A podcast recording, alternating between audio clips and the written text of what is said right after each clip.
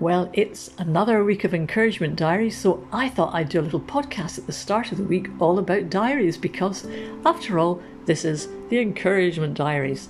So, diaries, what are they? It's where people can journal, sometimes they're just called journals. You can write personal things, you can write things of interest, you can stick photographs. There's all sorts of things you can do with a journal or with a diary. But I thought it'd be really intriguing just to have a look at the diaries of, of other people, some famous people, and just get some insights into the kind of things that they wrote, but also some of the kind of more unusual facts about some of their diaries. So, for example, Beethoven. Now, Beethoven didn't really keep a diary, but he did have lots of notebooks and journals and letters, which brought together gave a fantastic picture of the man himself because during his life, he was known as someone with a quick temper, sometimes a furious demeanour, but these compilation of letters, which kind of came from his notebooks and journals, etc., they gave a different side to the man, and he reveals his deafness along with the depression and struggles he had with keeping his deafness a secret. Now, I can understand in one sense for a composer why you wouldn't really want your clients to know that you couldn't hear the music you were composing for them. And I do understand that. And it must have been really miserable for the poor guy to be going deaf and, in fact, go deaf. But he wrote fantastic stuff when he was deaf. It was amazing. So his diary is very much a personal document about his journey, which people only found out about after he died. Then you've got the fantastic picture of Charles Darwin.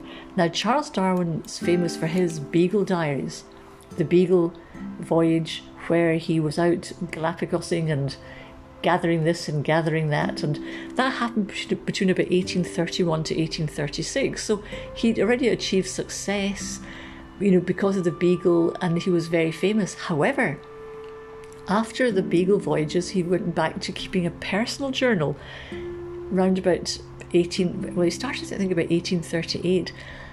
But what was hilarious was being a man of science and precision, Darwin would reduce a year's journal down to one three by four inch page on a notebook.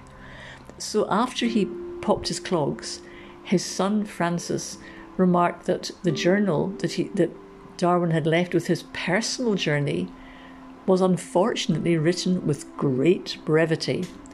So the journal his journals contain important passages and quotations from his from his journals, but in a sense, what we know about Darwin comes from more his traveling things rather than his personal journal because there's not much that you can get out of a three by four inch page to f- find out what the year was about.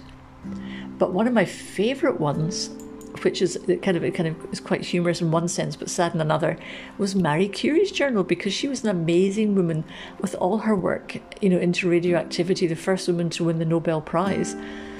And her notes and journals are actually on display at the Bibliothèque Nationale in Paris, along with many of the discoveries she made. However, what people don't know so, so much, or it's not so widely known, is that while her health suffered, and in fact killed her um, because of her work, the radioactivity also affected her journals and her belongings. So, in the library, if you want to go and see her notebooks, you have to get them out of a lead lined box because of the potential dangers posed by the radioactive levels and you also have to sign a liability waiver before viewing them in case they kill you. Happily, this will never happen to you listening to the encouragement diaries. These should just bring you life and joy. So, on the happy note, happy journaling, and we'll see what you, you guys produce over the years too. So, take care